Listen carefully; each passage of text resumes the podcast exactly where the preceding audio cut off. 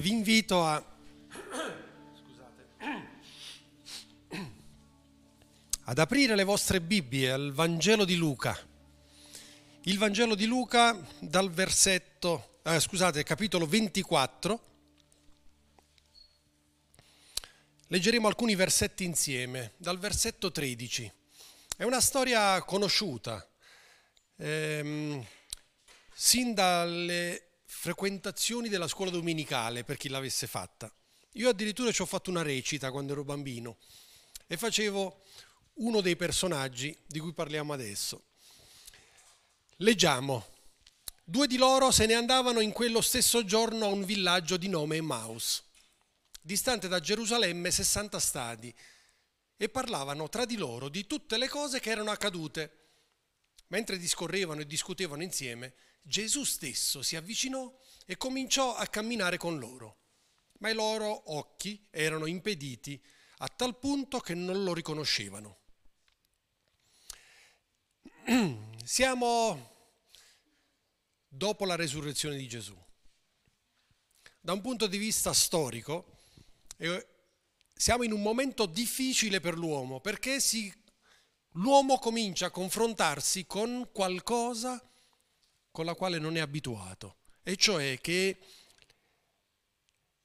qualcuno possa risorgere e che la storia possa essere diversa dall'aspettativa personale. Cosa stavano facendo i due? Lo dice la scrittura, stavano andando a Emmaus e nel camminare verso Emmaus raccontavano fra di loro cosa era successo. E ad un certo punto qualcuno si avvicina a loro. Se leggiamo tutto il contesto, e vi prego di farlo appena avete un attimo di tempo a casa, eh, sono due discepoli che camminano sulla via di Emmaus. Il termine discepolo indica nello specifico qualcosa di, di, di preciso, e cioè che tu per essere discepolo di qualcuno vuol dire che devi seguirlo, devi conoscerlo, devi essere un suo allievo in qualche modo quindi deve avere una certa relazione particolare con lui. Loro erano discepoli di Gesù, quindi erano persone abituate a vederlo, abituate ad ascoltarlo, abituate a sentire i suoi ragionamenti. Eppure a un certo punto Gesù li raggiunge, si affianca a loro, facevano la stessa strada e cominciano a camminare insieme. E i due guardano questo straniero e continuano a raccontarsi fra di loro. Cosa si raccontano? Si raccontano della tristezza delle circostanze che hanno vissuto. Ehi, ma se tu sapessi cosa è successo a Gerusalemme, a Gesù. È stato ucciso il nostro maestro, è stato crocifisso, è successo questo, è successo quell'altro, e raccontavano a Gesù.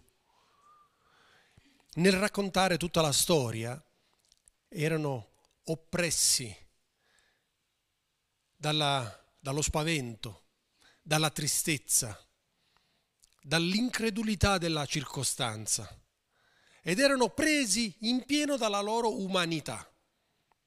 La loro umanità fino a quel punto diceva io sono morto, quindi finisce lì. Bene, i discepoli non riconoscono Gesù, però raccontano a lui la storia.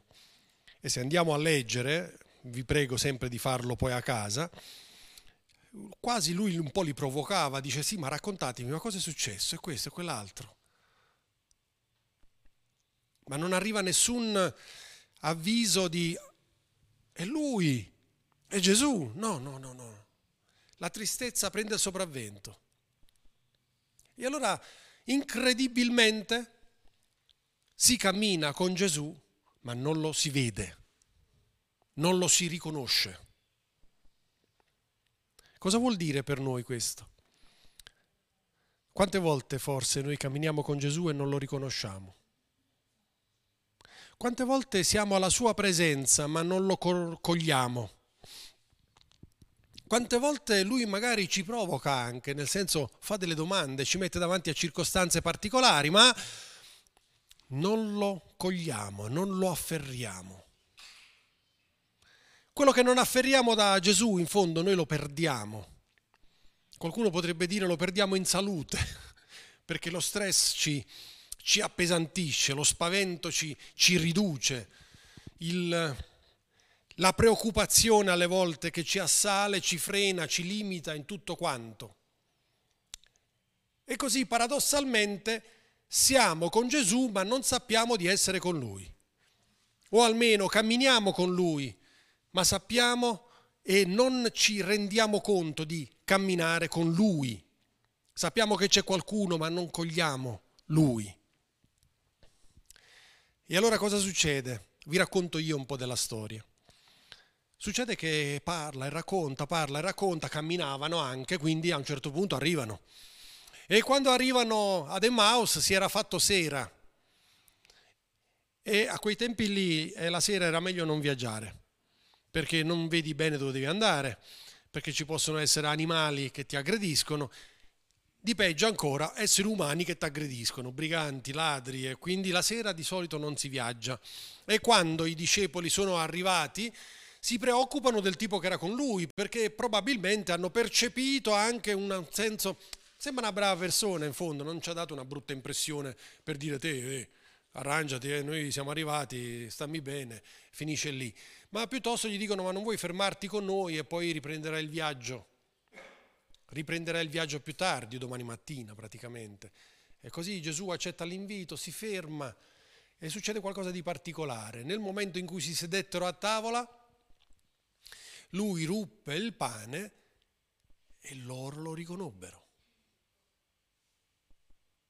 Adesso attenzione, eh, non, non è il pane il miracolo della situazione. Non è che a un certo punto rompi il pane e... Ma nella, nel gesto di intimità che avviene tra Gesù e gli altri, prima Michaela ha citato una parola, ha parlato di comunione in un momento di comunione si aprono gli occhi degli altri e riconoscono Gesù. Senza quel momento di comunione non era possibile che loro riconoscessero Gesù, perché i loro occhi, i loro pensieri, la loro mente era offuscata dalla logica razionale umana. Gesù è morto, non c'è più. Sì, ci ha detto un sacco di cose, però adesso dobbiamo cercare di capire cosa succederà, cosa avverrà, come farà, come, si, come, come sarà. Al momento non lo sappiamo. Eppure Gesù aveva detto tutto. Sapete, per noi oggi è abbastanza facile, noi leggiamo la storia, leggiamo la Bibbia, ci fidiamo di tutti quelli che hanno scritto, ci fidiamo dei nostri avi che ci hanno sempre raccontato più o meno la stessa cosa e di conseguenza Ah, ma certo, Gesù dopo il terzo giorno è risorto. E te, guarda qua, c'è scritto qua e poi dopo effettivamente risorge. Eh? Ma per quei tempi lì era qualcosa di tremendo. C'era un confronto reale, duro, crudo con la realtà dei fatti. Gesù è risorto. Gesù è risorto. Non è più tra i morti. Vi ricordate lo, come dire, la, la sorpresa dell'angelo che aspettava le donne nella tomba, dice ma perché cercate qui il vivente tra i morti? Avete sbagliato posto. Venite qui a cercare Gesù quando lui stesso in fondo vi ha detto che il terzo giorno se ne sarebbe andato, sarebbe ritornato al Padre. Ma vedete, alle volte il peso della nostra umanità cosa ci spinge a fare? quanto ci può rallentare, quanto ci può frenare. E tutto in questa circostanza così difficile, così pesante, cosa succede? Succede che il nostro pensiero rallenta e la nostra capacità di cogliere quello che Gesù ha preparato per noi diventa, diventa leggero, diventa volatile quasi. E allora ci sono dei paradossi che possiamo esprimere in questa storia e cioè uno è quello di camminare con Gesù e non vederlo. L'altro potrebbe essere quello di essere convinti che Gesù sta camminando con noi, invece non c'è. Quante volte sarà già successo nella nostra vita? io vado avanti con Gesù, perché Gesù è con me, Gesù qui, Gesù lì e poi faccio quello che voglio in fondo.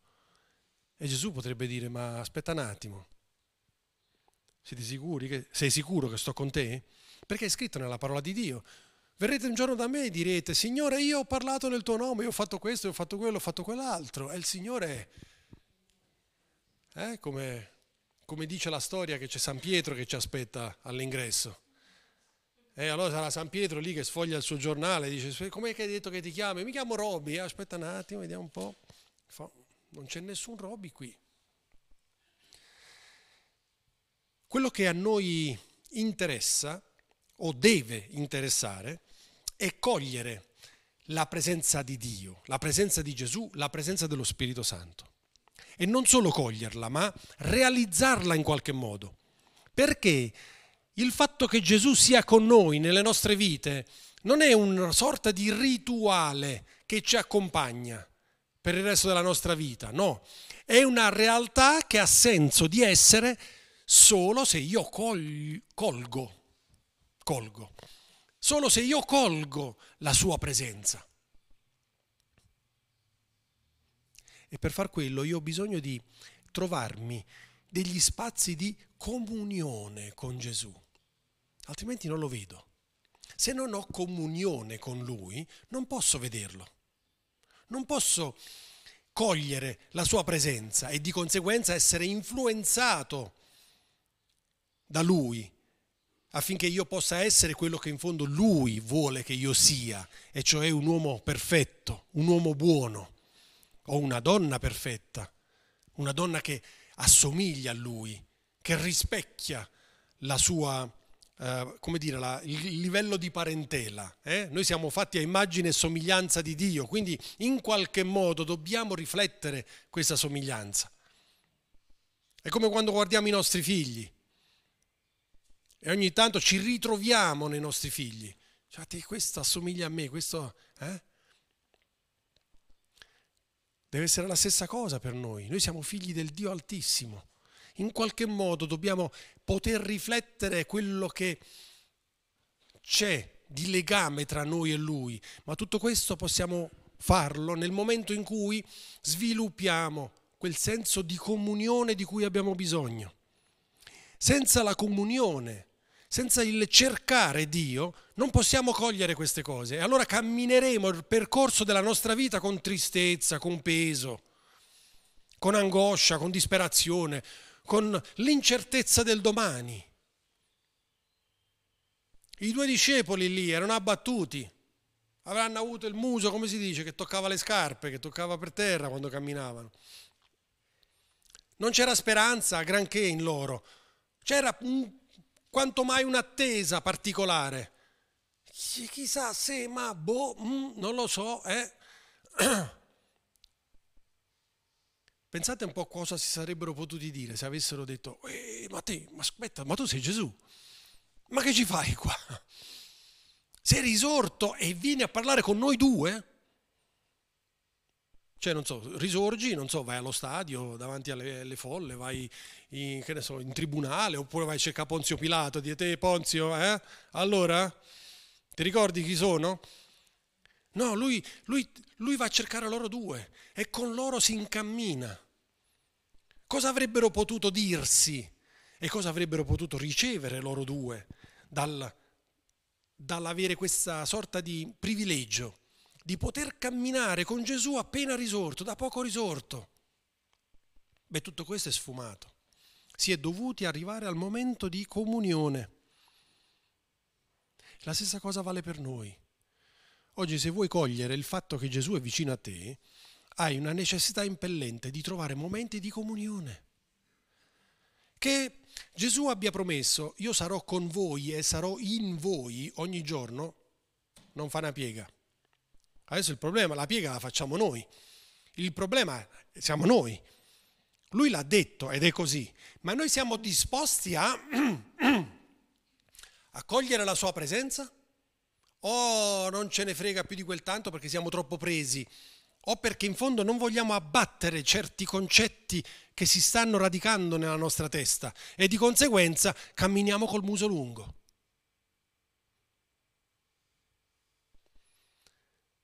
L'incredulità umana la conosciamo e ci abbiamo a che fare tutti i giorni, credo, non credo, credo di più, credo di meno. Oggi non mi sono posto la domanda. Oggi ho vissuto senza pormi troppe domande. Ho vissuto. Boom, sono arrivato alla fine, stasera dormo, domani rivediamo. Cosa e come ci poniamo davanti a situazioni del genere?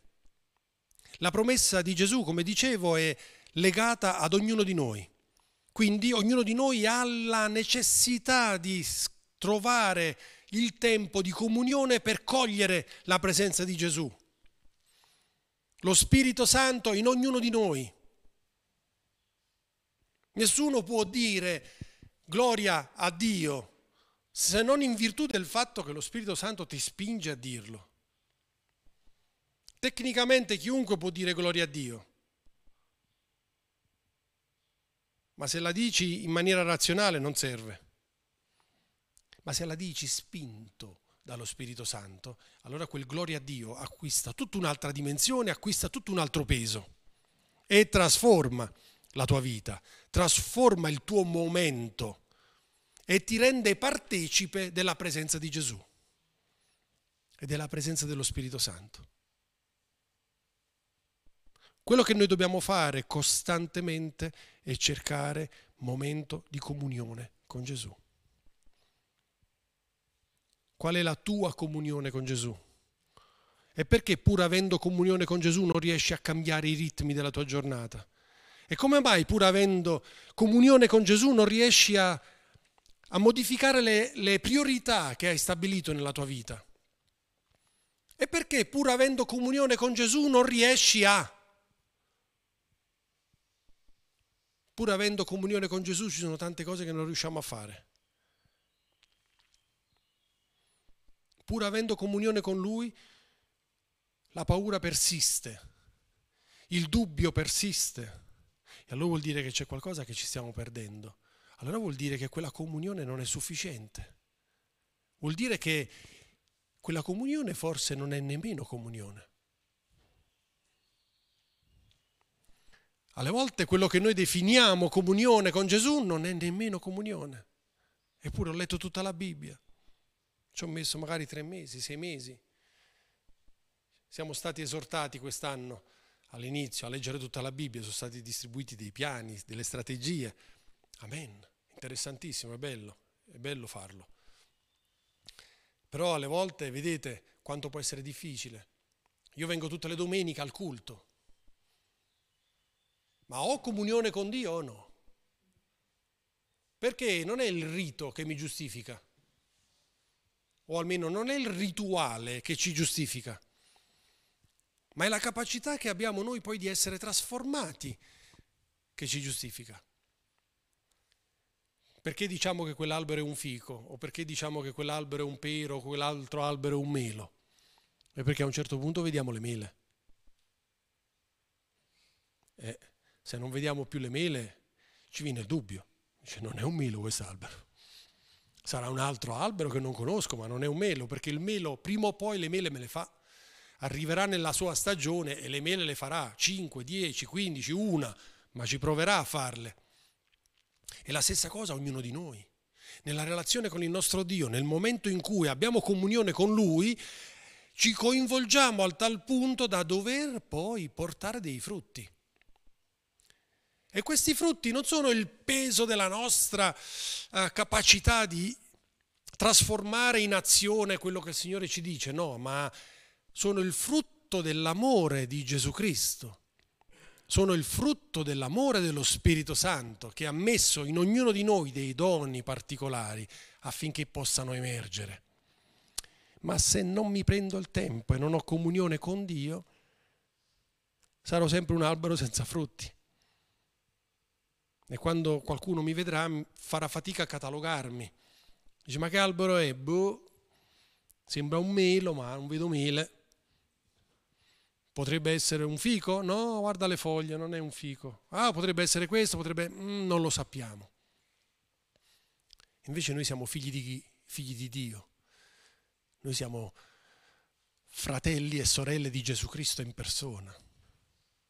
E quando qualcuno ci vede dovrebbe dire, ah, questo è il fratello di Gesù. Quando qualcuno ci dovrebbe dire, te guarda questo, sembra Dio, non è lui ma ci assomiglia. Questo dovrebbe essere il risultato finale della nostra comunione con Gesù, della nostra comunione con Dio. E so che non è facile, so che ci costa anche qualcosa. Più vai avanti nella vita, meno eserciti la comunione con Gesù, più ti costerà caro abbandonare dei principi che nel frattempo hanno cominciato a mettere delle radici dentro di te. Hanno cominciato a mettere delle, come dire, quelle abitudini che diventano croniche, che sono sempre presenti, sempre presenti. E allora perché non cogliere il mio tempo di comunione per osare a mettere in pratica qualcosa di più con Dio? È lì che dobbiamo diventare forti. Ci sono tanti passi biblici che ci invitano a fare cose ancora più grandi di quelle che ha fatto Gesù. Ma per carità, chi vuole fare cose più grandi di Gesù? Ma no, per carità Signore, tu sei il top. Eh? Poi ti supero, no, per carità. Mica voglio prenderti il posto, il figlio di Dio sei tu. E beh ragazzi, non è questo il senso. Non è assolutamente questo il senso. Noi possiamo fare cose più grandi e se lui ce lo dice perché se le aspetta anche. Si aspetta che facciamo cose più grandi di lui, di quelle che ha fatto lui. Fare cose più grandi di quelle che ha fatto Gesù non ha niente a che fare con il dire io sono più grande di lui. Eh? Guardate l'analisi, fate l'analisi grammaticale, l'analisi logica della frase e, e arriviamo subito al dunque. Eh? Quindi muoverci in questa direzione deve essere uno sprono per noi. L'amore di Gesù non è solo bello da guardare, ma è bello da vivere, è bello da lasciarti contagiare al punto tale che cominci anche tu a provare ad amare come ha amato lui. Però alle volte è vero, questo ci fa un po' paura, perché poi dobbiamo lasciare cose alle quali siamo attaccati da, da 10, 20, 30, 40, 50 anni. E come faccio a lasciare questa abitudine? Come faccio a lasciare questo pensiero? E per lasciare certi pensieri Bisogna combattere dove? Nella comunione con Gesù. Perché è lì che Lui ci dà la forza per andare oltre. È lì che ci dà la forza per rea, um, reagire a questa nostra stanchezza, a questa nostra pesantezza. In fondo questo è il compito dello Spirito Santo. Lo Spirito Santo non è quello, quell'oggetto che viene ad abbellire la nostra casa. Sai come quando tu hai una bella casa, a un certo punto ci metti un bel quadro, dici, eh, la casa è ancora più bella, perché c'è il quadro. Ecco, lo Spirito Santo non ha questo ruolo. Lo, il ruolo dello Spirito Santo è, per, è, è affinché lui venga, ti prenda per mano e ti accompagni oltre i tuoi limiti.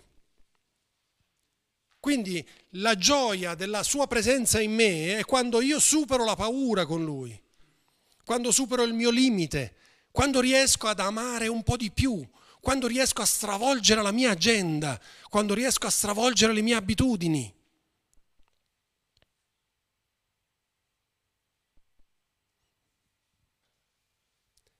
Ed è lì che abbiamo bisogno dello Spirito Santo. Lo Spirito Santo non è quello che ci fa parlare in lingue e basta.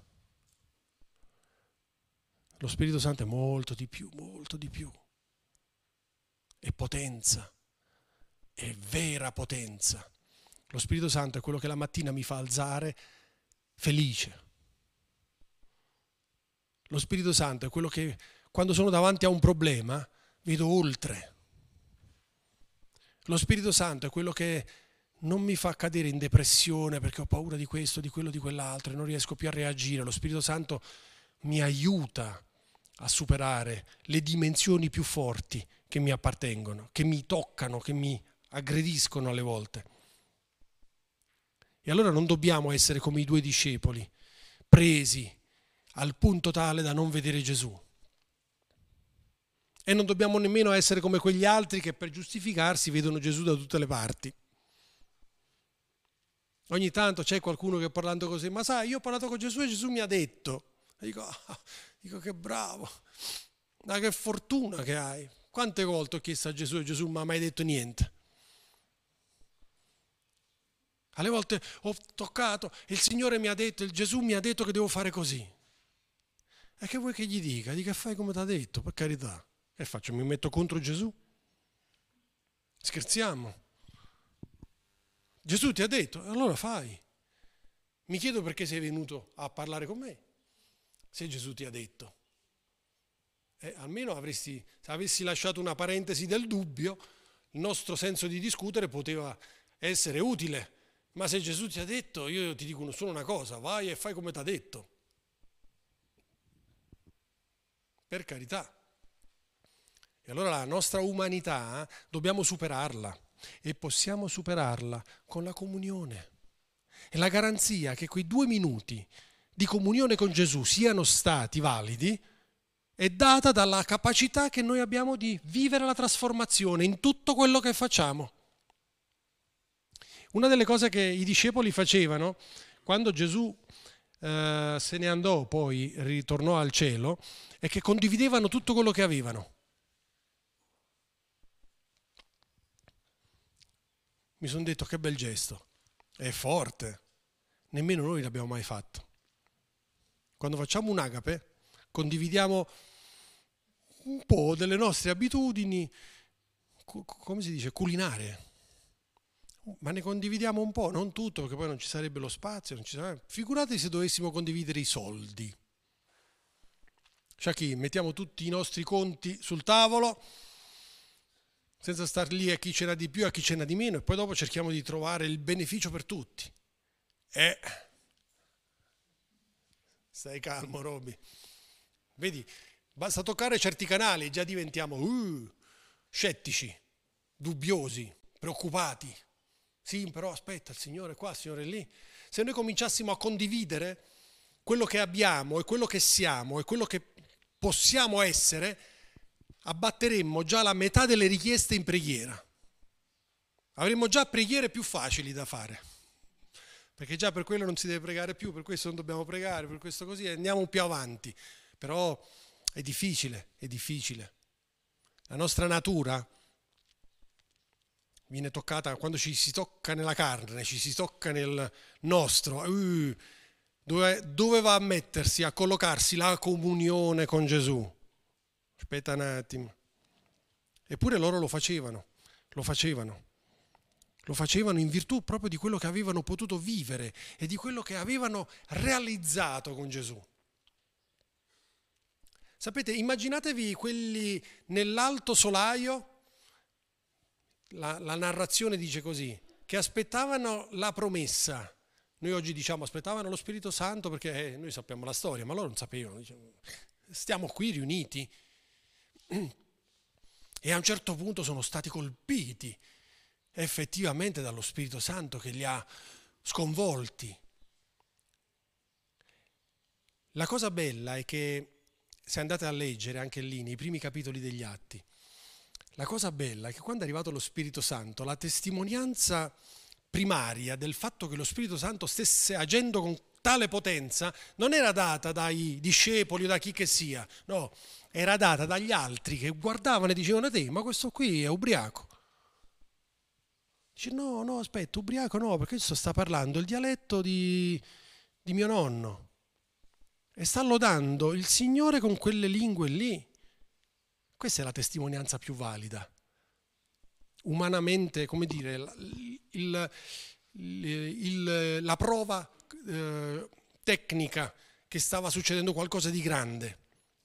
Non è stata un'espressione teorica, sì è vero che poi dopo Pietro ha parlato, ha preso posizione e ha, speci- ha spiegato cosa stava succedendo, ma gli altri, ascoltando, vivendo dei frutti che emergevano da quella situazione, hanno dato testimonianza di cosa stava succedendo, senza essere dei teologi o dei rabbini o chi che sia. Questi stanno lodando il Signore in lingue strane. Ecco, questo è parlare in lingue. Non esiste spiegazione migliore. Questo parla il dialetto di mio nonno, quell'altro parla, parla la lingua della nostra casa, quell'altro parla il dialetto della nostra tribù e così via. E non solo stanno parlando, ma tutti insieme con queste tante lingue stanno adorando il Dio Altissimo. Questa è la testimonianza top di quello che è successo. E poi da lì sono, sono partiti i frutti. Dobbiamo produrre dei frutti, anche noi. La nostra comunione con Gesù non può essere più quella standard, quella quale, con la quale siamo cresciuti negli ultimi 20 o 30 anni. La comunione con Gesù deve, deve spingerci oltre. È lì che siamo persone trasformate. Il concetto di conversione è perché prima eravamo in un modo e dopo siamo in un altro. E spesso prima eravamo in un modo e dopo siamo nello stesso modo con conoscenze bibliche maggiori. Quindi non c'è stata una grande conversione. Grosso modo riusciamo a tenere le stesse abitudini, gli stessi modi di essere, lo stesso modo di pensare. Rimane e diventa il nostro fardello, diventa il nostro, come dice, la nostra palla al piede. Mentre il Signore si aspetta di più. Si aspetta nel momento in cui realizziamo Lui chi è, si aspetta che anche noi possiamo cominciare a produrre quei frutti che danno la testimonianza che la mia comunione con Gesù funziona, che la mia comunione con Gesù c'è. E così spero di esserci esortati. Tutto quello che dico vale anche per me, eh, non solo per voi. Esortiamoci a, a raccogliere nel, il tempo per avere comunione con Gesù e realizziamo questa comunione attraverso i frutti che possiamo portare fuori. Io non voglio essere come quello che cammina con Gesù e non lo riconosce. Spero di non essere uno di quelli. Forse sì, ci sono stati momenti dove ho camminato con lui e non l'ho riconosciuto. Può essere successo nella mia vita. Eh. Però non voglio che succeda più. Quando tu sei con me, Signore, io ho bisogno di percepirti e ho bisogno di approfittare di questo momento. Perché questi sono i momenti nei quali noi cresciamo e diventiamo altre persone. Noi dobbiamo convertirci dal vecchio uomo al nuovo uomo. E il nuovo uomo può essere solo in Cristo. Oggi abbiamo celebrato abbiamo commemorato quello che il Signore ha fatto per noi. E questo è un incoraggiamento. Oh ragazzi, è un altro che è morto al posto mio, eh? eh ci potevo andare a finire io sulla croce. Non vi salvavo se ci andavo io. State garantiti, morivo io e dopo di me sareste morti voi. Eppure lui ci è andato per salvarmi. E il suo messaggio di salvezza è puro, è potente, ma per farlo mio ho bisogno che il livello di comunione con me che ho con Gesù mi spinga ad andare oltre. Se non ho questa spinta ad andare oltre, non so nemmeno se si possa definire comunione quel momento lì. Vi incoraggio, ci incoraggio. Ci sono anch'io dentro nel C. viviamo questa dimensione con Dio affinché ognuno di noi diventi un altro. E quando siamo diventati altri, siamo più forti perché assomigliamo di più a Lui. Il Signore ci benedica, il Signore ci dia forza. Amen.